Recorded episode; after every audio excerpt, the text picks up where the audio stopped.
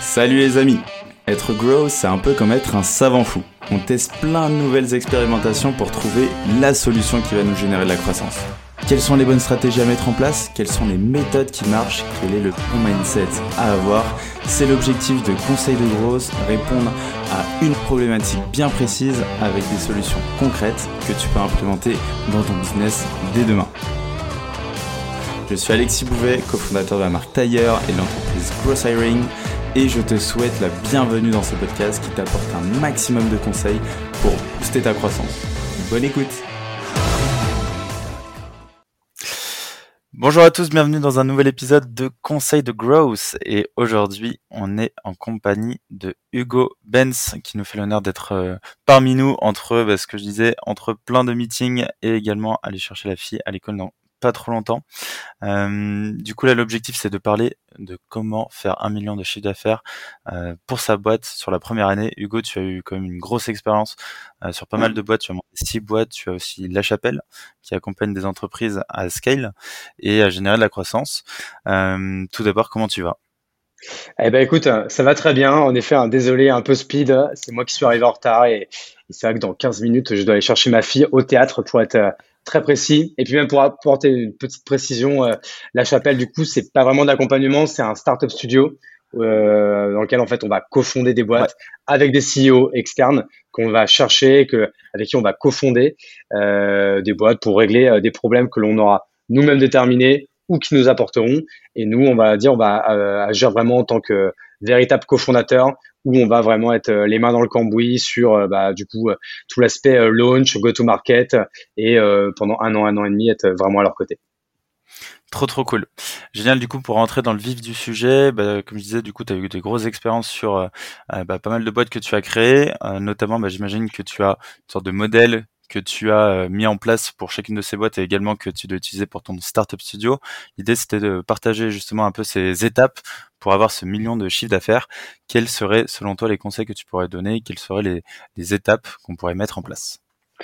Bah, c'est vrai que ouais, à force, il y, a un petit framework quand même. Hein, en fait, déjà, le premier framework, il marche, euh, il, fonctionne vraiment en fait avec la méthode des OKR. Parce qu'en fait, aujourd'hui, je pense qu'il y a beaucoup d'échecs euh, qui s'expliquent par le fait que certains entrepreneurs sont drivés par de mauvais objectifs, ou même pire, qu'ils ne s'en fixent même pas. Et moi, j'avoue que dès que je monte quelque chose, je parle bien sûr d'une vision euh, euh, comme tout le monde, mais très vite je passe euh, à la méthode des OKR, donc du coup qui est de créer ces objectifs et de les calculer avec des résultats clés pour savoir si on les a atteints ou pas. Et donc du coup ça marche, ça passe par cette première étape et ensuite bah, en fait il n'y a, a, pas de secret, c'est que quand on fait un launch d'une boîte, on s'emmerde pas avec tout ce qui est superflu, c'est-à-dire monter, euh, créer les statuts, monter le cabis, euh, mhm. créer le logo, euh, créer un site web parfait, etc. On est en mode, on est en mode go-to-market, mais direct et en mode chirurgical avec zéro automatisation. À un moment donné, tu as un produit, tu as un service, tu as une proposition de valeur, tu dois régler un problème, tu as une cible. Et ben en fait, là déjà en fait ta première mission avant de faire toute autre chose, d'aller chercher juste un premier client puis un deuxième, puis un troisième, puis un quatrième. Et en fait, moi, tu vois, je je pense pas être le, le, le meilleur gloss de tous. Je pense même, je pense que je suis un, un, bon gloss, mais mais pas un génie, euh, tu vois, comme tous ceux qui passent dans ton podcast. Par contre, je suis un bon sales et en fait, je suis un un bon sales chirurg dans le sens chirurgical du terme. C'est-à-dire qu'à un moment donné, moi, tu me donnes même pas en fait, tu me donnes même pas une liste, je vais la faire moi-même. Tu me dis, euh, tu crées tel produit, telle catégorie de service et tu dois aller la vendre sur telle cible. Je vais me créer ma base de données des 50 noms, euh, des 50 premiers noms que je vais avoir, tu vois, pour tout de suite se faire un premier track record et pour pouvoir aller après name dropper, euh, pour aller chercher toujours plus de clients. Et en fait, là, en fait, où je vais aller vite, c'est trouver le bon contact, le contacter, obtenir un premier rendez-vous, euh, avoir, tu vois, le premier bon message, le premier bon euh, speech, etc. Et en fait, répéter encore et encore. Tu le fais une fois, tu le répètes. Tu le fais une deuxième fois, tu répètes. Tu fais une troisième fois, tu répètes. Et à chaque fois, tu répètes, mais en améliorant. Tu améliores tes messages, tu améliores tes séquences. Encore une fois, sans automatisation, toujours en le faisant euh, à la main, que ce soit à l'écrit ou à l'oral. Et en fait, il n'y a pas de secret. Une fois que tu as un peu prouvé que tu as, euh, je sais pas, euh, soit en fait tu te dis c'est après 20 clients ou après quand tu arrives à 10 000 euros de MRR, tu vois. Chacun, on va dire, son objectif pour passer, on va dire, au step d'après, qui va plutôt être le step de l'accélération. Et en effet, là, tu vas commencer à recruter les sales, à les onboarder, les former, écrire des séquences, commencer à automatiser, commencer à créer ta première, ta V1 de, sales machine. Et après, il y aura une V2, une V3, une V4, etc., etc. Et en fait, désolé, je dis tout ça, on va dire, en mode accéléré. Mais en fait, là, ce que, ce que je viens de dire, en fait, c'est le framework que je répète boîte après boîte après boîte, que j'ai fait ça, là, du coup, pendant les dix premières années de ma vie. Et qu'en fait, aujourd'hui, pourquoi on monte un startup studio? Bah, c'est pour avoir une boîte dont l'objet social est de monter des boîtes. Et en fait, on va répéter ce, de ce framework encore et encore et encore et encore. Ok, donc là de ce que tu m'as dit qui est assez intéressant, c'est qu'au début bah tu vas pas te casser la tête avec les statuts, tous les trucs comme ça. Bon, faut avoir un, minimum de budget, mais l'idéal c'est déléguer ce truc où t'as pas du tout de valeur ajoutée, de focus vraiment sur le business, y aller à la mano chirurgicale, parce qu'effectivement, euh, je pense que les grosses qui nous entendent, bah, on va très vite avoir tendance à vouloir automatiser, s'adresser un peu à tout le monde, etc. Et euh, se dire, bah voilà, je, je préfère la quantité. À l'inverse, tu te dis, ok, je définis bien mon persona, mon offre, ce que je veux vendre et euh, mes OKR entre guillemets, et je focalise dessus à fond à la mano et, et je vais à fond avec en, en mode sales quoi, si je comprends bien. C'est complètement ça en fait. Et ça, pour moi, ça, ça, ça sert deux choses. Bah déjà, tu vas tout de suite, en fait, c'est bien quand même de se confronter quand même en perso euh, aux prospects, aux futurs clients, parce que du coup, tu vas pouvoir bah, mieux les comprendre, mieux comprendre leurs besoins, mieux comprendre euh, ce qu'ils vont attendre de ton produit, euh, entendre leur feedback même négatif par rapport à ton produit, ton service, ta proposition de valeur. Et du coup, ça va te permettre déjà d'améliorer ton produit, premièrement. Et plus tu te confrontes euh, personnellement à la mano, plus tu vas comprendre le marché, plus tu vas comprendre tes prospects, plus tu vas comprendre le persona, plus tu vas comprendre le discours. Et après, meilleur growth tu seras parce que euh, tu sauras adapter, on va dire, ton discours à un marché que tu connais, à un produit que tu connais, à un client que tu connais. Tu mhm. vois, c'est pour moi, c'est c'est mieux. Euh, et en fait, de toute façon, c'est essentiel pour moi. Encore une fois, c'est j'ai peut-être pas la vérité de le faire dans un second temps, quoi. Très bien. Et, le second temps, il peut arriver au bout de trois mois. Hein. Ouais, c'est ça, ça peut aller au final très très vite, mais quand même, euh, mais mais quand même le mettre en deuxième step parce qu'effectivement, euh, c'est pas le, c'est pas la P1 l'automatisation. Du coup, euh, j'évoque juste un, sujet qui peut-être euh, correspond à pas mal de problématiques de boîte, c'est qu'effectivement, bah, imaginons que tu pars sur cette démarche-là où tu te dis vas-y, je me focalise sur un personnage et une offre et je vais attaquer le marché. Au fur et à mesure de tes échanges, tu te rends compte que ton offre elle est pas forcément bonne, tu t'adresses pas forcément au bon persona. Euh, à quel moment tu pivotes, tu vois, où tu te dis vas-y, je vais modifier mon offre. Euh, à quel moment tu te dis, euh, est-ce, que tu te mets des hypothèses d'offres en disant vas-y, je vais tester cette offre pendant, euh, je sais pas, deux mois à fond. Si ça marche pas et en fonction des retours, tac, je pivote et je fais une autre offre. Mais du coup, je laisse l'ancienne et j'y vais à fond. Est-ce que ça t'est déjà arrivé déjà ah ben, Là, comme ça, ça me dit, ça me dit ça doit faire longtemps que ça m'est pas arrivé parce que je pense moi j'ai quand même rarement pivoté. J'ai eu la chance en fait d'être souvent sur des offres qui sont quand même assez évidentes où j'ai pas réinventé la roue on va dire. Euh, mais le cas échéant, par contre, euh, tu me parlais de deux mois. Euh, moi, je pense qu'au bout d'un moment, si tu vends en mode sales bourrin déjà pendant 15 jours une offre et que t'as pas une seule vente, bon bah j'attends pas deux mois. Hein. Je, je modifie déjà au bout de 15 jours quoi. Ok. Mm, mm. Ok. Très bien. Et, euh, et du coup, là, aujourd'hui, bah, de cette méthode que tu as mis en place, quels sont un peu les enseignements que tu retires euh, en termes d'erreurs que tu as pu faire euh, auparavant sur tes précédentes boîtes, tu vois? Est-ce qu'il y a mhm. des justement des moments quand tu as lancé la boîte ou, les, ou les anciennes boîtes, bah, tu as, fait des erreurs que tu que pas commis du coup pour les prochaines? Qu'est-ce que tu pourrais conseiller justement? Bah, c'est vrai que tu vois, bah, encore une fois, je vais reparler de la méthode des OKR et donc du coup de tout ce qui a un rapport, on va dire, à l'organisation. Parce que du coup, quand es, même quand tu es un gross, hein, il y, a, y, a, un temps pour tout. Mais euh, ce qui est important, c'est de se fixer des objectifs.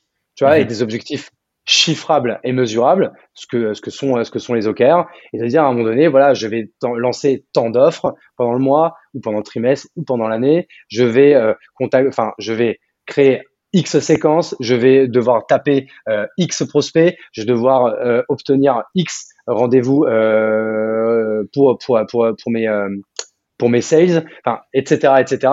Et si tu n'es pas drivé par des objectifs qui sont mesurables, en fait, tu peux jamais savoir si tu es, si es dans les clous ou pas. Et en fait, tu es toujours dans, la, dans en fait, un peu dans la politique du je fais du mieux possible. Et ça, en fait, du coup, tu peux jamais savoir si tu es satisfait ou pas. Parce que du mhm. coup, quand tu es dans la, dans la situation en fait de j'essaie de faire le mieux possible, bah, du coup, tu jamais satisfait et tu bosses encore et encore et encore et encore. Et en fait, tu ne sais même pas en fait si tu as atteint un objectif puisque du coup, tu n'en as pas fixé. Et moi, j'avoue que ça fait 15 ans que j'entreprends et ça fait à peine 4-5 ans que je me fixe vraiment des objectifs. Et ça, en fait, c'est l'erreur que j'ai faite auparavant et que je fais plus du tout aujourd'hui. Ok, ça est ultra intéressant si on focus justement sur les OKR. Euh, du coup, c'est des trucs assez chiffrés, mesurables. Et du coup, là, on parle pas mal de... Tu as, donné pas mal de KPIs commerciaux. Est-ce que tu as d'autres KPIs que tu vas mettre en place euh, au début quand tu vas le lancer ou même pas du tout où tu te dis vraiment je me focus que sur la partie sales parce que c'est celle-ci qui m'intéresse?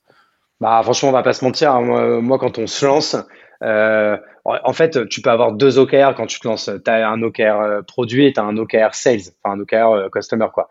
Mais l'OKR sales l'OKR du chiffre ça restera toujours quand même la KPI principale quoi qu'on en dise et justement la mettre en OKR numéro un ça permet en fait de pas se raconter de salade et de pas s'inventer d'excuses pour ne pas aller vendre euh, parce que du coup, bah, il faut faire le produit, il faut préparer le marketing, il faut préparer la com, il faut préparer euh, tel truc voilà où on n'a rien à foutre. Parce que quand tu commences, il faut aller te confronter, il faut aller vendre, il faut faire du chiffre, surtout quand tu es bootstrap, et euh, et il faut aller voilà, il faut aller vendre pour améliorer ton produit, pour aller te faire connaître, pour avoir tes premières têtes de gondole, tes premiers track records, et ça reste le l'OKR principal. Et si aujourd'hui, au début, bah, en fait, tu débutes, tu montes ta boîte, donc tu es un, un growth euh, qui est entrepreneur. Bah, en fait, euh, la première chose sur laquelle tu dois passer les trois quarts de ton temps, c'est aller vendre ton, ton truc, quoi. Mhm. Ok. Est-ce qu'il y a des leviers justement que tu as identifiés qui marchent très bien, euh, surtout au début, euh, pour justement bien vendre ton produit? Là, tu parlais effectivement d'une liste que tu faisais de 50 chirurgicales. Est-ce que, euh, tu sais pas, tu as touché le réseau, tu as des événements Est-ce que tu as des leviers bah, comme ça que que bien? Moi, au début, je commence par le plus simple. Je me fais une liste de, bah, du coup, de 50 boîtes que je vais aller taper. Mhm. Franchement, si je donne vraiment les étapes, taper le nom de cette boîte, de la première, de la boîte numéro 1 euh, dans LinkedIn. Je regarde avec qui, si, si, si à l'un de ces teammates avec lesquels je suis connecté. Je me prépare un premier message type. Le premier message type, en fait, c'est juste aller cibler le bon interlocuteur euh, qui va répondre, on va dire, euh, qui va en fait qui va qui va qui va répondre on va dire aux, besoins que je veux vendre. Et donc là en fait, je vais avoir un mail tout simple qui fait euh, trois lignes. Euh, bonjour machin, comment tu vas? Euh, Je suis en train de lancer telle offre, est-ce que tu peux m'aider? Et m'indiquer qui va être le meilleur interlocuteur chez X pour cela. Basta. Je l'envoie à 5-6 personnes dans la boîte. Donc, si je suis connecté avec 5-6 personnes, tant mieux. Si je suis connecté qu'avec une ou deux, et ben après, je vais aller me connecter et envoyer un message à trois quatre autres personnes que je vais un peu cibler. Si je veux siffler euh, plutôt le service marketing bon bah je vais pas euh, je vais pas envoyer ça euh, au mec des RH ou ou, ou au CTO je vais me concentrer sur les gens du marketing. Et forcément quand tu l'envoies à cinq personnes tu en as forcément une qui va te répondre qui va te dire c'est machin qui s'en occupe bim t'as le bon interlocuteur t'as le bon nom.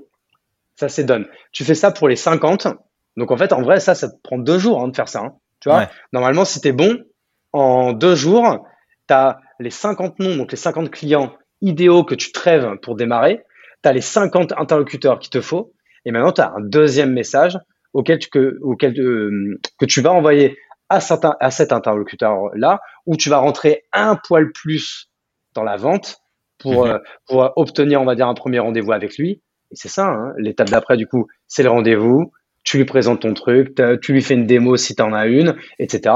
Et après, l'étape d'après, euh, c'est la, c'est la propale et l'étape d'après, c'est la vente. quoi. Et, et, du coup, là, quelle est ton approche justement sur cette, euh, cette premier, euh, premier rendez-vous que tu fais avec la personne? Est-ce que tu arrives dans une euh, en mode phase de découverte, 30 minutes, où tu captes les besoins et après tu refixes un créneau pour proposer ton offre? Est-ce que tu proposes ton offre directement dans une démarche J'aimerais la co-construire avec toi? Comment tu Ouais, tu as presque répondu à, ma, à, ma, place. Selon, selon j'aime bien quand même qu'il y ait une demi-heure pour un, pour un premier meeting, mais des fois, ça peut être, parfois, ça peut être un quart d'heure. Et vraiment, en fait, j'arrive jamais là en mode, en mode sales, je vais lui vendre ma cam ou quoi. C'est vraiment là, tu as un quart d'heure ou une demi-heure pour faire une première très bonne impression. Et du coup, créer une relation avec la personne. Et du coup, toujours arriver avec une grande humilité et de dire que tu es en train de créer une offre et tu as utilisé un mot qui est hyper intéressant et que j'utilise à chaque fois, c'est voilà, mon but, c'est de co-construire cette offre avec vous. Et là, tu es là pour créer une relation. Tu essaies de faire la meilleure première impression possible.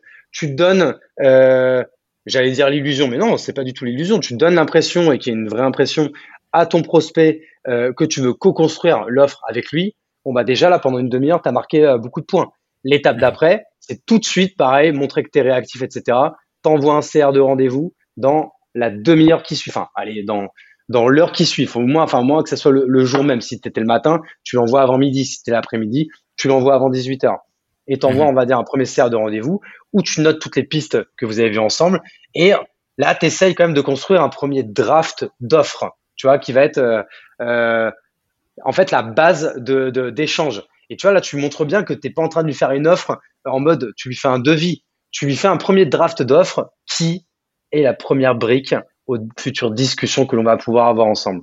Tu vois, tu utilises ce genre de, de phrases et de mots qui donnent encore une fois toujours l'impression que tu n'es pas en mode euh, vendeur à la con. Tu es vraiment en mode, tu crées une relation avec lui. Dans tous les cas, il a un besoin, puisque de toute façon, il a pris le rendez-vous. Toi, tu vas mhm. pouvoir répondre à ce besoin, mais tu es humble. Donc, tu vas vouloir créer le produit avec lui et du coup, euh, pourquoi pas arriver sur une phase de test avec un budget de test.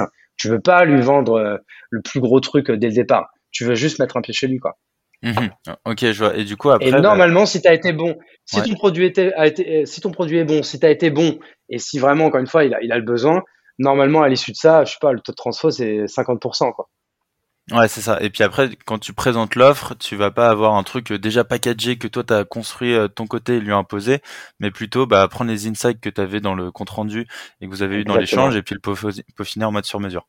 C'est ça. Et en fait, c'est pour ça qu'il faut multiplier les échanges à la mano, à l'oral au début, parce qu'en fait, c'est à l'issue de ces 50 euh, premières interviews que du coup, tu vas arriver à l'offre la plus euh, pertinente possible et euh, qui répond, on va dire, euh, à un besoin euh, le plus évident. Et ça, tu arrives au bout d'un mois ou deux, et en fait, du coup, là, l'offre que tu vas créer, eh ben, elle est complètement différente de l'offre que tu avais en tête deux mois, trois mois auparavant. Pourquoi? Parce que tu t'es confronté au marché et c'est le marché qui a toujours raison et le marché c'est mieux que toi quoi. Ok. Et à partir de quel moment tu te dis ok bon bah là je switch, c'est bon j'ai fait mes quelques clients, j'ai commencé à avoir tu vois je commence à avoir des noms et là tu package un truc et que tu arrives du coup moins dans une démarche de co-construction ah bah ça, je te dis. Tu valides quoi Ouais, bah franchement, souvent c'est quand même c'est c'est au bout de deux trois mois, c'est au bout d'un certain nombre de clients, au bout d'un certain chiffre d'affaires, mais en fait c'est surtout euh, au bout euh, d'un certain en fait degré de maturité euh, de ton offre. C'est-à-dire que c'est au moment où tu commences à être quand même assez fier de ton offre et tu sais que voilà, alors même si le mieux est toujours l'ennemi du bien, tu dis voilà maintenant cette offre elle a de la gueule, maintenant je commence à la packager et je commence à aller la vendre. Tu vois, au bout d'un moment, la co-construction, c'est très bien au début, mais ça va bien cinq minutes, quoi. Ouais, ouais, ok, je vois ce que tu veux dire. Ok, bon, bah, super clair. Bah, en vrai, là, on arrive, euh, il est 43. Tu ouais, 45 et, maximum. Et il va falloir que j'y aille parce que je suis à un quart d'heure. À la fin, il faut pas du tout que je te retarde. J'avais juste une dernière question. Est-ce que tu as un dernier conseil d'amis pour ceux qui nous écoutent? Bah écoutez, bah, je pourrais donner un conseil, euh, je sais pas, de mon outil préféré, mais je pense qu'il est l'outil préféré de tout le monde et moi qui m'a changé quand même pas mal la vie sur, euh, du coup, bah, la, la, gestion de projet et du coup le départ de projet, parce qu'aujourd'hui, là, en, quatre mois, on lance quand même quatre boîtes. Donc du coup, euh, je suis habitué un peu au lancement et j'ai tout fait avec Notion. Et moi, tu vois, j'ai mis du temps à me mettre à cet outil et maintenant, je peux plus m'en passer et ça me fait gagner un temps fou. Magnifique, très bon conseil. Merci à toi, Hugo. Merci beaucoup Alexis.